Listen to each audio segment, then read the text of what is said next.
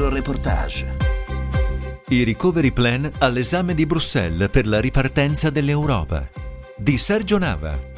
We did it! Europe is strong, Europe is united. È stato un parto decisamente travagliato quello che ha portato l'anno scorso al varo del Recovery Fund europeo, presto ribattezzato a Bruxelles come Next Generation EU, un maxi piano da 750 miliardi di euro per far ripartire l'economia continentale che ha incontrato sulla propria strada non pochi ostacoli. Nell'estate 2020 furono i paesi cosiddetti frugali contro quelli del sud Europa ad animare estenuanti trattative. Poi, cinque mesi più tardi, il ricatto polacco-ungherese sulle condizionalità legate allo Stato di diritto rischiò ancora una volta di far deragliare tutto.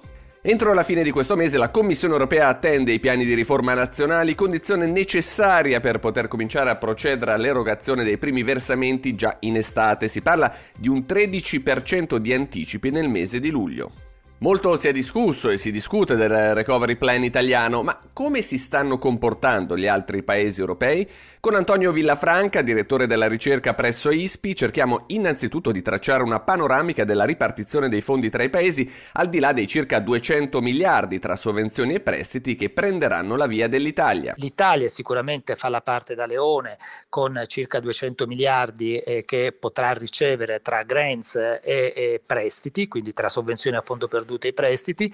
La Spagna che dovrebbe ricevere quasi 50-50, eh, 140 miliardi tra grants e prestiti, mentre sicuramente più staccati ci sono la Francia con 39 miliardi, la Germania con 26 miliardi, però questi tutte in sovvenzioni, quindi non ci sono in questi casi dei prestiti. Questa settimana il Portogallo è stato il primo paese europeo a inviare formalmente il suo recovery plan a Bruxelles, che si è detta comunque elastica nel rispetto della scadenza del 30 aprile, meglio piani di qualità che rispetto formale di una data, ha fatto sapere la Commissione.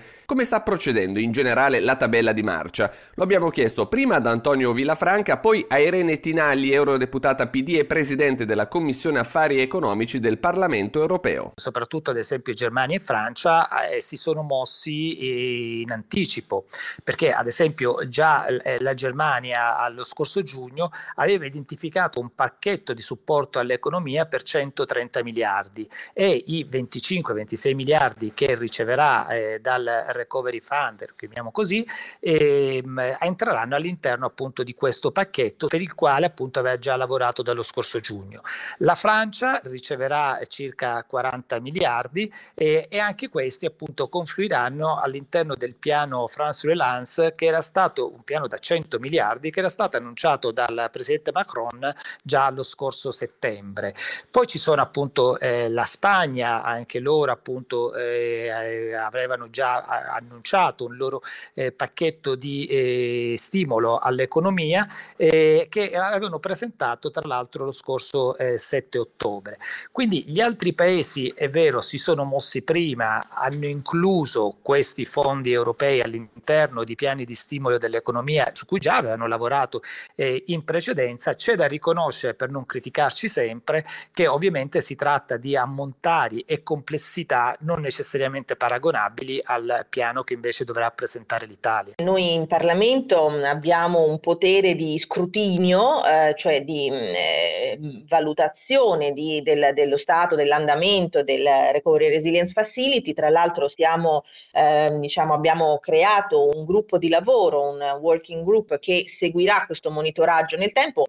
La sensazione è molto positiva perché poi alla fine non era scontato che si riuscisse a procedere comunque con le ratifiche, i piani alla fine sono già mesi che i, molti governi hanno presentato bozze anche molto avanzate, sono tutte, io per quello che ho potuto vedere, abbastanza allineate sulle priorità che l'Unione Europea ha e che noi come Parlamento abbiamo inserito nei regolamenti, quindi digitalizzazione, transizione ecologica, insomma sono eh, le priorità che ci eravamo dati, sono tutte eh, presenti nei piani, chiaramente quello che noi vorremmo fare è, e su cui c'è un po' più di, eh, di preoccupazione è sulla rapidità dell'implementazione perché eh, dobbiamo comunque cercare di fare eh, di realizzare le opere in tempi rapidi se vogliamo innescare la crescita di cui abbiamo bisogno E poi è, è, ovvio che c'è un po' di attenzione particolare verso i paesi che anche in conseguenza di questi grandi piani di investimenti vedranno un innalzamento del loro debito. Torniamo ora da Antonio Villafranca e cerchiamo di capire con lui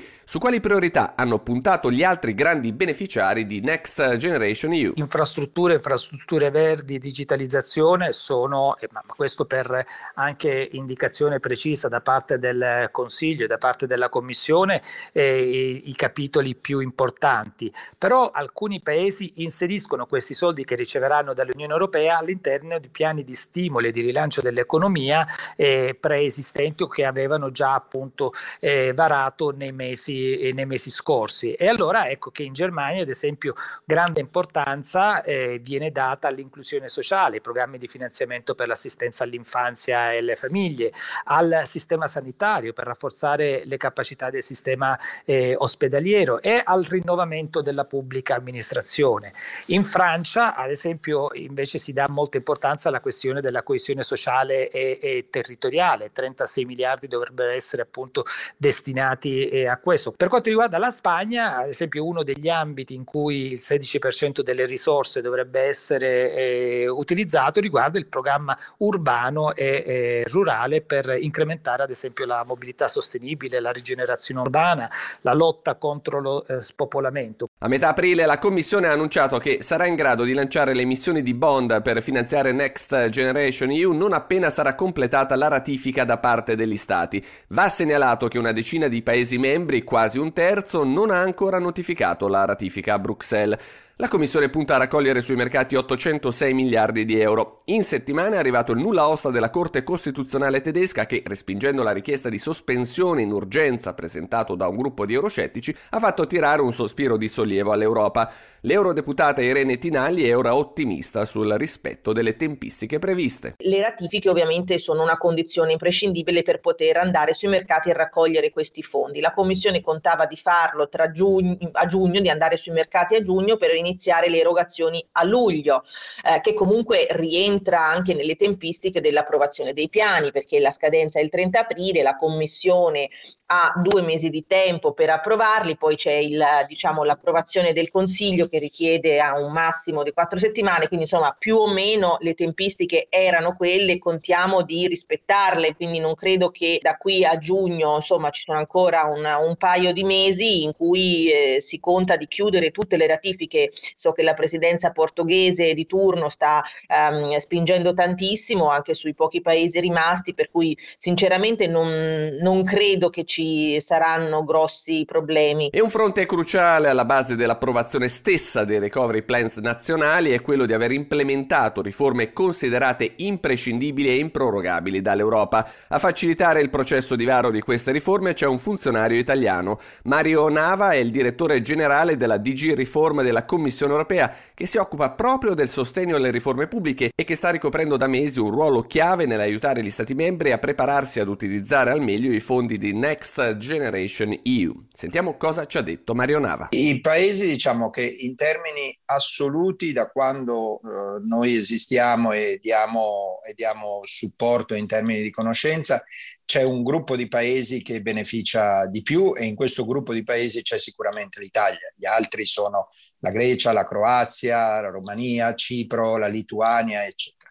La cosa importante da capire è che però in realtà non è il numero di progetti in cui noi aiutiamo che veramente identifica. Quello che importa è vedere come questi progetti cambiano la struttura economica di un paese e permettono al paese di fare il salto di qualità.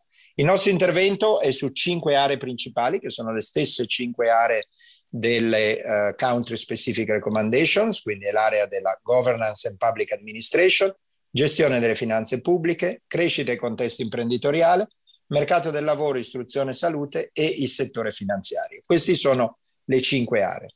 Sono due o tre anni che uno dei temi più domandati, forse il più domandato, è chiaramente il tema digitale. Quindi temi digitali, temi ambientali, tutte le questioni verdi e quindi in questo modo si coprono uh, le due grandi priorità della Commissione e poi c'è un tema che è abbastanza gettonato, che è quello dell'amministrazione pubblica, dove ci vengono richieste, ci viene spesso richiesto aiuto per, uh, proprio per migliorare il modo di fare dell'amministrazione, dell'amministrazione, pubblica. Sono temi di cui si parla molto anche in Italia, nel dibattito c'è intorno appunto certo. al, al recovery plan italiano. Effettivamente questo si è tradotto anche in richieste da parte di Roma a Bruxelles proprio per sostegno alle riforme in questi settori o ci sono anche altri settori su cui l'Italia vi ha chiesto aiuto? No, l'Italia, eh, l'Italia quest'anno ha ottenuto 10 richieste eh, in, tantissime, in, tantissime, aree che sono in relazione a economia circolare, sviluppo sostenibile, miglioramento della tassazione, ispezioni regolamentari, disabilità e protezione sociale. Ce ne sono alcune che forse anche i nostri ascoltatori hanno sentito. Credo che la più famosa in Italia sia quella per la creazione delle zone economiche speciali, ZES, che promuovono l'imprenditorialità nel sud Italia. Sono state sviluppate grazie al supporto tecnico fornito dalla, dalla, dalla nostra DG, dalla DG Riforma.